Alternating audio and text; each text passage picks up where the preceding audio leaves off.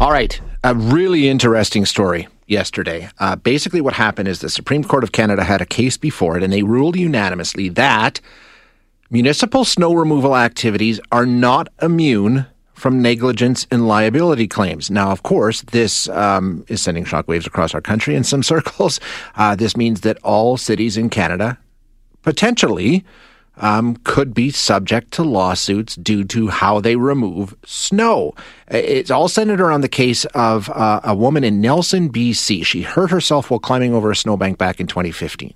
She originally sued and she lost. But then the BC Court of Appeal overturned that. The city appealed it to the Supreme Court. On and on it goes. Ultimately, it gets to the Supreme Court.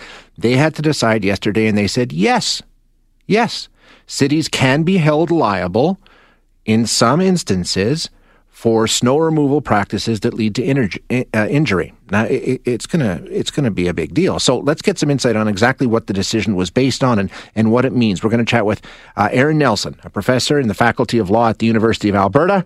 Uh, Erin, thanks so much for your time today. Appreciate you joining us. Thanks for having me. Okay, so from what I understand, basically they weren't saying yes or no in all instances. They were basically trying to decide you know, there, there's a difference because municipalities do have some legal immunity in some instances, right? Depending on if they can determine that it's not operational. I mean, can you break that down for us? Uh, I can try. It's uh, it's a bit of a tall it order. Um, this is an issue that uh, the courts in Canada have been dealing with for a long time, and it's been a challenge to get clarity uh, around this issue. Pardon me. Um, the the courts have said over the years that, in general terms, negligence law should apply to the decisions and actions of a municipality in some cases, but not all cases. And they've tried to create a distinction based on whether the decision in question is a, a policy decision or an operational decision. And that sounds pretty straightforward on paper, uh, but it can be very challenging uh, to apply in practice. And so what happened here was that the court was asked to clarify uh, past case law in which um, you know they have tried to articulate how one goes about making the distinction between what's a policy decision and what's an operational decision. And here they said decision making uh, at the level of how we're going to uh, plow parking spaces on a, a street in a downtown uh, core that's an operational decision. It's not a policy decision. Is part of the confusion the fact that operational decisions stem directly from core policy decisions? It's the carrying out of the policy? Yeah, it is. And of course, the city and any municipality or government authority that is sued in negligence will do its best to shield that decision by arguing that it's a policy decision. So any any argument that they can make that might further that uh, defense uh, will be uh, will be tried. And uh, here, the court said some aspects of snow removal could be policy, but this particular decision was very clearly not that kind of decision. So, I mean, we shouldn't be considering this to be a blanket statement saying, "Hey." The city, you have to clear snow in, you know, you're liable for whatever happens. Like we're getting texts from people saying, well, what if they don't clear the snow on the street and I slam into somebody and crack up my car? I mean, there are limits within this in terms of if there, that would be a core policy decision rather than an operational decision, right? Well, I don't think so. I think the, the sort of big decision about how much money to allocate, for example, to yes.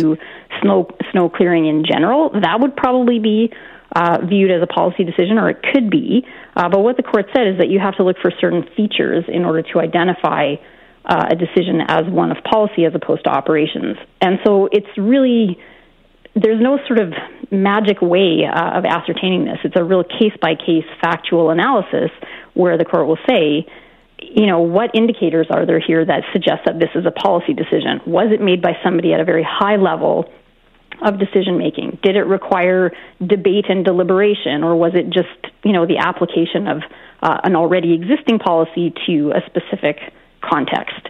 So it you know. I, struggle uh, with explaining this to my first year law students every year. It is not an easy line to draw between what's policy and what's operations, but I think here what the court says is that the decision that we're interested in was the uh, approach taken to clearing these parking spaces and then leaving no access to the adjacent right. sidewalk. In order to get to the sidewalk, the only way to do that was to climb over the windrow that was left. And the court said that's that's an operational decision. That's a decision about how to plow those particular parking spaces. Nobody had to deliberate about that. We aren't talking about high levels of decision making, uh, and so we're not concerned that that kind of decision needs to be immunized from uh, the reach of liability. The other issue is that even if the court decides that the decision in question is operational and can be analyzed by the court on the basis of negligence law, just because something bad happened, just because someone got injured, doesn't automatically lead to liability. The court has to also conclude that the way in which um, the process was carried out was unreasonable. It was negligent, and that's what allows uh, the individual to potentially recover damages. Yeah, well, indeed, in the decision, they say the fact that you cleared those parking spaces sent the indication to citizens of Nelson that you should use these parking spaces right. and then go to the sidewalk, even though we've got a snowbank in between the parking spaces and the sidewalk. Right. The court actually says by clearing those spaces, you invited the public to use them, and so you had an obligation to act reasonably. And it's important to note that the Supreme Court's decision isn't the final word on this case. They've sent it back uh, for a new trial because they said they didn't have a sufficient factual basis to reach pardon me, to reach some of the conclusions. So the uh, a BC court will potentially have another opportunity to look at uh, the decision and reach those conclusions based on the facts. So, I mean, obviously, the the final outcome here is, I would imagine, cities will have to carry increased insurance. They uh, maybe lost some of the immunity that they felt that they had. I mean, it, does this change things for the way that cities approach this entire, you know, core service that they provide each and every year right across the country? I think it creates a bit uh, of clarity. Uh, certainly, the risk maybe is a bit higher than it might have been perceived to be in the past. Um, I'm not sure the risk is in fact higher than it w- was in the past. I think that the trial judge made some errors here. I think that uh, the law already allowed this kind of claim to go ahead, um, but the trial judge misapplied the law, and that's what the Supreme Court uh, is trying to correct. Um, I do think that we might see cities actually face slightly higher insurance rates, uh, but that would have been on the basis that the insurers and all players in, in this context were under the impression that there could be no liability here, and I'm, I'm not sure that the previous law really allowed that interpretation. Interesting. It's uh, we'll see how it plays out, but uh, obviously it changes things for for a lot of municipalities across the country. Erin, thank you so much for your time today. I really appreciate you joining us.